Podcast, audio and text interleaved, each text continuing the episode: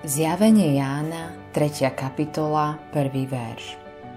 Anielovi cirkevného zboru Sardského napíš. Toto hovorí ten, ktorý má sedem božích duchov a sedem hviezd. Poznám tvoje skutky. Máš meno, že žiješ a si mŕtvý. Ježišove slova sú iné ako všetky ostatné.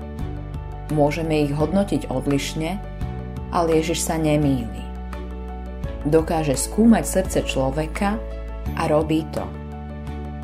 Tu na zemi mu odporujú, ale príde deň, keď sa nikto neodváži nič povedať, keď prehovorí. Máš meno, že žiješ. To znamená, že ostatní ľudia si o tebe myslia, že žiješ. Áno, môžeme mať dojem, že zbor v Sardách bol do určitej miery považovaný za živý ale pravda bola celkom iná. Ako sa mohlo stať, že úsudok kresťanov bol celkom iný ako Ježišov? My hodnotíme podľa toho, čo vidíme, ale hospodín pozera na srdce. Keď počujeme úprimné svedectvo a stretneme sa s kresťanským životom a príkladným cirkevným životom, sme šťastní ale sme oklamaní. Za vonkajšie prejavy sa mohol vpláziť svetský duch a spôsob myslenia, no skutočný tep viery chýba. Je to skľučujúca skutočnosť. V tomto svetle je každý kresťan vyzvaný, aby sa skúmal pred Božou tvárou.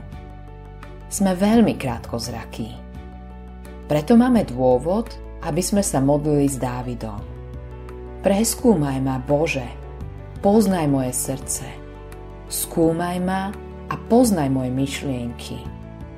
Vidť, či som na ceste do trápenia a veď ma cestou väčšnosti. Boh musí zasiahnuť. Musí ma prebudiť, aby som nezaspal na smrť.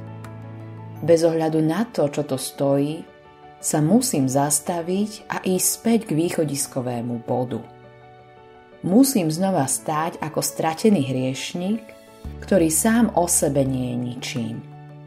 Musím znovu nájsť milosť u hospodina. Ježiš neodmieta duchovne mŕtvych. Volá ich a prebúdza. Musíš počuť jeho hlas a nasledovať ho. Autorom tohto zamyslenia je Hans Erik Nissen.